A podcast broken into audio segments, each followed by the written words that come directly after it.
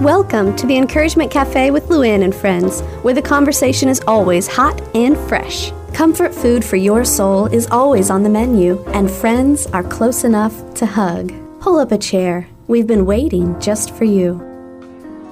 Welcome to Encouragement Cafe. I'm Luann Prater. And I'm the lucky husband of Rachel Olsen. My name is Rick Olsen.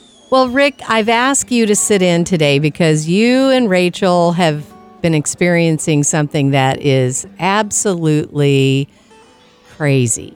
I mean, this Hurricane Florence that has hit the southeast has been unpredictable, and they couldn't quite get the recommendations on what to do quite right because she acted up kind of like a toddler as as Rachel said she was kind of like a turtle stalking the coast and then came on to shore and was so unpredictable.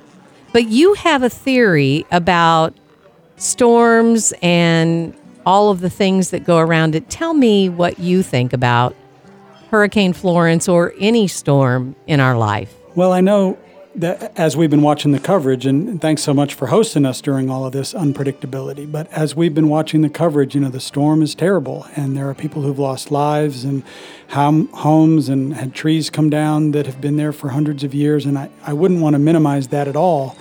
But I'm also looking at what's ahead and the recovery process, you know, and I was thinking today that sometimes the recovery process is harder than the storm. And and sometimes we want to breathe that huge sigh of relief oh it's over. And really in some ways it's it's the starting line not the finish line you know for what's ahead. Because as we get back to Wilmington all those trees that are down have to get cut up and all of the food that's spoiled in the fridge has to get disposed of and all of the mess has to get cleaned up. And I think that's true in our own lives. I know I've had family members, uh, you know, who've been sidetracked with addictive substances and, and those kinds of things. And sometimes breaking that addiction is a moment to celebrate, but there's a lot of work ahead in terms of that recovery. Oh, uh, that's a great analogy because sometimes it's not the physical storm that's hitting us; it is this just the storms of life and we all have them. We just had uh, some friends who lost a dear loved one. That that that's been like a storm hitting that family, and so what you're saying is spot on. Uh, when I looked at how Rachel was telling the world through her Facebook post what was happening. And when she got very detailed, I think people were hungry to know the details of what was to come. And she did a great job of explaining, okay, now, you know, the, the emergency teams have to get the roads repaired and get uh, the food and water and, and just the things back in play again. And people started sharing those posts because they were hungry to know what's to come. And I think that's how we are in life. Yeah, I think you know when when we when all of us have been in storm mode, it's just enough to survive. You know, whether that's the brutal part of of a hurricane or some other kind of natural disaster, we're just in survival mode, and and it's a victory to get to the end of the day. Some friends of ours are cooking on a propane grill right now. You know, they're just they're just going to try and make it to bedtime tonight but eventually, you know, we're going to be at a point where, okay, now we got to start to rebuild and not just survive. And that's a different kind of energy and a different kind of burden. Well, I, I thought it was really interesting when we discovered that fights were breaking out in the grocery stores and and I heard that oh, some of our friends who live in Laurinburg, North Carolina, the Walmart was opening and only allowing 20 people in at a time because of all the fights that have been breaking out. People are hungry, they're thirsty, and they're doing whatever it takes to make sure they're the ones that get the supplies. So in the in the storm mode, you start doing whatever it takes to survive. But then in the cleanup mode, it's a totally different set of circumstances yeah, it's a little bit more relational. It's a little bit more now what?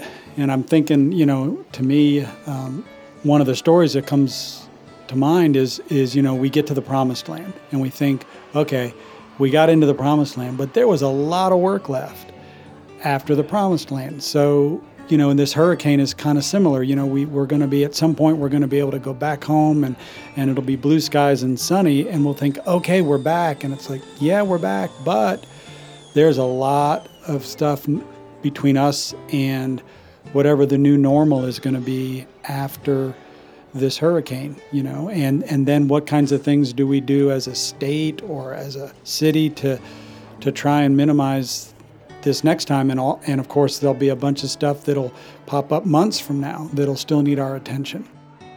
God uses everything, doesn't he? Good, bad, in between. If we allow him, he will use it. And and I was thinking about what Rachel said. She was talking about how she worries about everybody that's going through these storms because they're going to experience something very similar to PTSD. And that's something that we really think about when we're thinking about our servicemen or or first responders that experience uh, really critical situations, but we don't typically think of it in our own neighborhood. No, we don't, and and and we think of PTSD as a very specific uh, trigger. You know that, like you said, war or or an explosion or or something like that.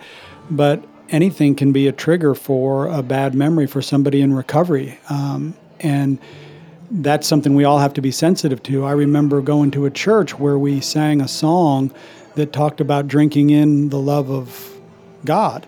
And there was an alcoholic friend of mine who said, This song troubles me deeply because he had a different reference for, for drinking and he had trouble. He said, I understand why it works for some people, but it really trips me up. And so your point uh, is, is a good one. What we call it in, in media, uh, we call it resonate because it there's a certain fictional experience or distant experience that resonates or activates one of your real life experiences. So if you've been mugged, you might watch a movie where somebody gets mugged and be much more affected than somebody who's never been mugged. And the same kind of thing, I wonder what it's going to be like the next thunderstorm. Even though there's no threat of flooding or no threat of anything, just hearing that thunderclap and seeing those clouds come in for the next time for folks that have gone through so much this time. Well, I remember as a kid, I grew up in Tornado Alley. And my sister in law and her roommate were in their dorm when a tornado came from out of nowhere and the dorm that they were in uh, was hit and it fell against the other dorm. Now, my sister in law happened to be out. She was with my brother at the time, but her roommate was thrown across the room up against the door and couldn't get out. And she was scared to death, and it, it took hours to get all of the students out. And from that day forward, anytime there was a lightning or a tornado watch, she was in the basement with her kids and she was the one that was shivering and scared. Even though she knew Christ as her Lord and Savior, there's something that happens that really shakes you to the core. You know, on some level, all of us are in recovery. All of us have those triggers for which we really have to work hard to moderate our responses. And um, as you say, we can all love Jesus and, and we can we can leave it at the cross and leave it at the cross, but it is an ongoing process. You know, I think of recovery as, you know, in, in recovery groups, they will talk about it as more of a lifestyle. And and while you don't want to define yourself by that trigger, you also have to remember that maybe my responses will always be a little more heightened and that's where we become a community of grace and go, that's okay. And you're doing what you can, and you're offering yourself as you can, and, and that's enough. Well, absolutely. It's a, as you said earlier, it's a step by step process. I mean, at, in the recovery mode of handling life after a, a storm in our life, like you and Rachel have just gone through The, it is a daily process of choosing okay, is this going to dominate my thoughts? Or am I going to search for the things that make me know today's different day? Today is a good day and, and I can move forward. And moving forward, keeping the focus on the forward while admitting and grieving some loss. I mean, those, some of those trees were absolutely gorgeous expressions of God's handiwork and had been there for hundreds of years and defined that neighborhood or defined that house. And it's going to be hard for them to look out and say, okay, what do we do? But you can't focus on the absence of the tree. You focus on, okay, what's next? And is there a joy in planting a new tree? Or is there something completely different to do with that space and not try and recreate the past? And I think that's a big lesson too is that the goal of recovery is not to recreate the past or recapture the past, but to create a future. Throughout our lives, we are given opportunities over and over to make those exact choices. Like, okay, yes, that horrible thing happened. It did. I can't pretend like it didn't. But today I'm going to choose to say, okay, God, I want to see what you have in store for me now. And I want to know my what's next step. You know, there are things that He has in store for us today and tomorrow and the next day. And we have to be ready to choose and say, okay, I am going to choose to look for the silver lining, to look for the lessons, to look how I can make this life a, brighter path going forward. Yeah, I love that. I mean, because that's all we really have to steward is our future and our relationships right now. And so, you know, I don't know what our neighborhood looks like specifically. I've seen a few folks post some pictures, but we'll go back and we'll say, okay, what do we want to do? And, uh, you know, we've got to cut down some stuff, we've got to replace some stuff. What, what do we want to do? And that's the question. What do you want to do every day, whether you're facing a storm like Florence, whether you faced a tornado, whether you faced a, a crisis in your health or your job situation, maybe a prodigal child, there are opportunities every day for us to ask that exact question What are you going to do? So Psalm 44 26 says, Rise up and help us, rescue us because of your unfailing love. You know, in those moments when you feel panic, when you feel the anxiety rising up inside and you say, I, I just want to pull the covers over my head. I don't even want to think about it. And honestly, Rick, when you go home, you may look at the mess everywhere around you and it can overwhelm. And you can say, I don't even know where to begin. But I think beginning with praying that prayer and saying, God, because of your unfailing love, rise us out of this, help us rescue us, help our minds to rise above the situation. Absolutely. Yeah, I think that just that next step is is sometimes all you can do and all you can celebrate and all you should do and and leaving it for another day to do another step and being able to say okay today I can throw away the food or today I can put the carpet out to dry or whatever it is. And, and that's what I can do today, and that has to be enough. I remember when some very dear friends of ours uh, was hit by a tornado and their home was absolutely destroyed. They all survived, but boy, were they shaken to the very core. And I remember the cleanup afterwards. I mean, our church showed up like an army of ants, and we just uh, swept in and helped take care of a lot of those situations, those things, you know, helping to clear the debris and covering the roof with tarps and until it could be repaired, all those things. But I remember my girlfriend, it, it was just setting in. I mean, she had been in, okay, got to make the kids feel like they're safe and secure. And she had had that, that, you know, hero mom cape on. So she was trying to be strong through the whole storm. And it came down to a headless Barbie. She was cleaning up all the debris, and there she found a whole batch of Barbies that had pieces missing. Barbies that her kids had taken very good care of and suddenly their their clothes were strewn everywhere. She couldn't even find parts and and she sat down in a lump on the floor and began to just sob uncontrollably.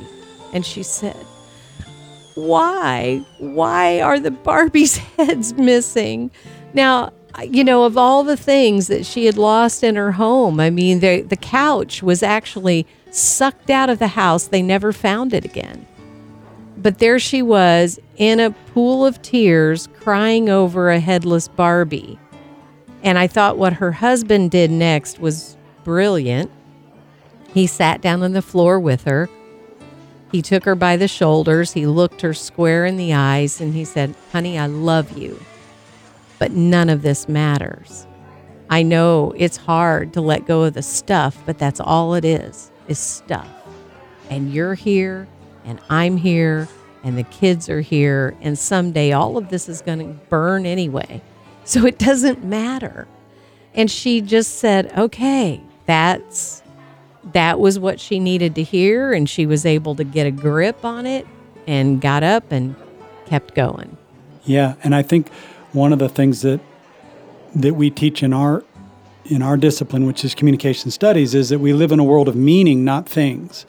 And so what she was crying over was the loss of childhood, the loss of play because it was so serious and it seemed like it was over. And while the couch was not, you know, while there were memories on that couch, there was so much meaning embedded in those Barbies because of what they still could have meant to her children in terms of the world's going to be okay and all of those things. And so when we learn that we live in a world of meaning, not just things, a lot of times that can help us understand why certain things trigger our emotions and why we react so strongly to something. And once we realize, okay, that's because it has this accurate or maybe inaccurate meaning.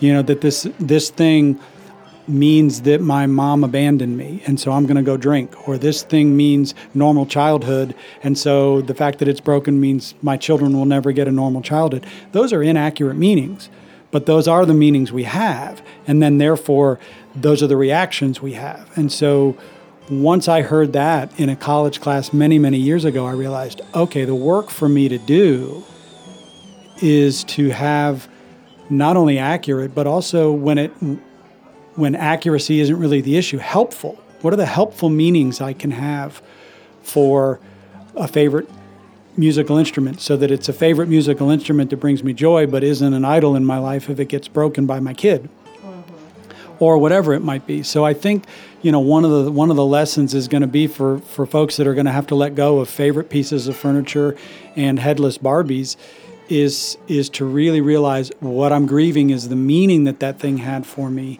but I can wrestle with that and then put it down and move forward because as as as he said, you know, the kids are alive and we're moving forward as a family there are so many storms that hit us, some physical, like Florence, and others emotional. And uh, I remember as a kid, we moved every single year, and I went to a different school every year. And it was because, I mean, that there were good reasons for my parents to do this. We didn't have much. And my dad had taken a job in the Chicago area where the cost of living was crazy out of sight. So they had gone to a savings and loan company and said, look, we will live in your foreclosed homes and take care of them, and we'll stay in it until you sell it, until you fix it up and sell it, and then we'll go to another one. So, because we were able to live very cheaply like that, it also meant that we had to move a lot.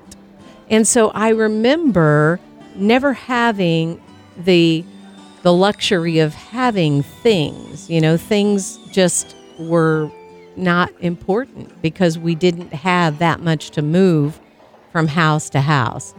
And I remember when we finally moved back to uh, where my parents were from in Indiana, I remember we didn't have, all we had was a car.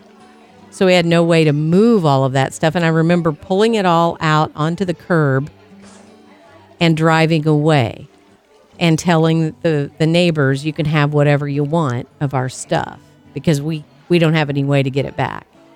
And I remember watching all the neighbors just descend on our stuff. And as a kid, I mean, you're looking and you're you're feeling like, "What? That that doesn't make any sense." But at that moment, I I started detaching myself from any stuff. I mean, I just there, I feel like that uh, taught me a lesson in what was important was I was with my family and we were going to have a new adventure. and I uh, over the next 4-hour trip I learned I'm going to learn to live without attaching to stuff.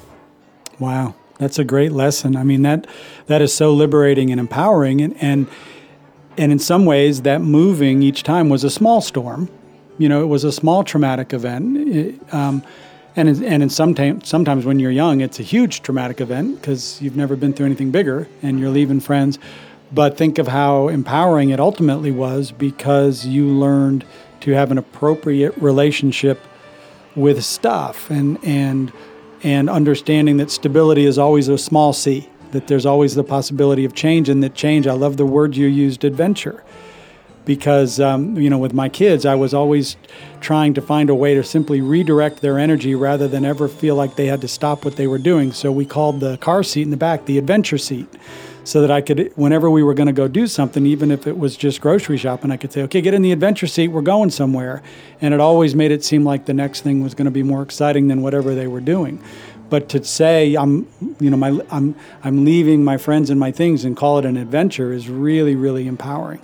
Well, you know what? I was impressed when you and Rachel took off, evacuated your family, and you have four drivers in your home. And yet, you decided it's more important for us to be together. So you all came in one vehicle to our house. You could have driven all four cars and and made sure that they were safe and sound and taken care of. But as the head of that house, you made a decision about relationship. Yeah, I, I, I did. And there was a brief moment of, man, this isn't the most practical decision. You know, we could get more stuff in four cars or three cars.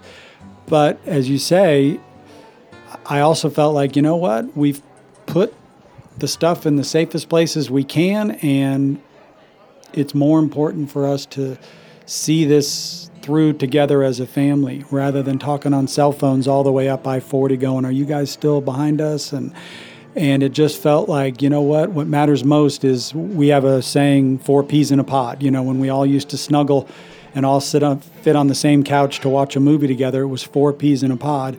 And it was a it was time to get back to that. You know, even though college and high school and different schedules, it, this was a four peas in the pod moment, and uh, come what may. Well, I am thrilled that we had an opportunity to share this time with you guys because that's what life is all about. And today, as we're talking and we're wrapping this show up about recovery after the storm, you know, it can be harder than the storm, but here's the difference. Here is what can make it easier if we all show up for one another. If we can be the relationship, careful caregivers that God has called us to be, if we show up and we stand in the gap for one another, recovery doesn't have to be devastating. Hey, may the God of hope give you the courage to encourage others.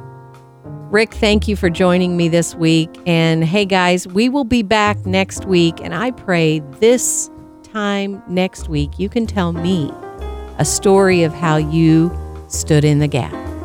Thanks for joining us today at Encouragement Cafe with Luann and friends, where women gather, friends laugh, and hearts mend. Let's continue our conversation. Hop online when you get a chance to sit down and breathe at encouragementcafe.com. Remember, this is God's ministry, so we ask for your prayers as we reach out to women in Jesus' name. We'll see you back here next week where we fill you up one cup at a time. Rachel, I am so excited about our new website. Oh, it's looking so good. Have you been to it lately? Well, I don't know if our friends sitting around the table have, but I want to encourage you to stop by encouragementcafe.com. You're going to find so much that is going to make you have the courage you need to encourage others.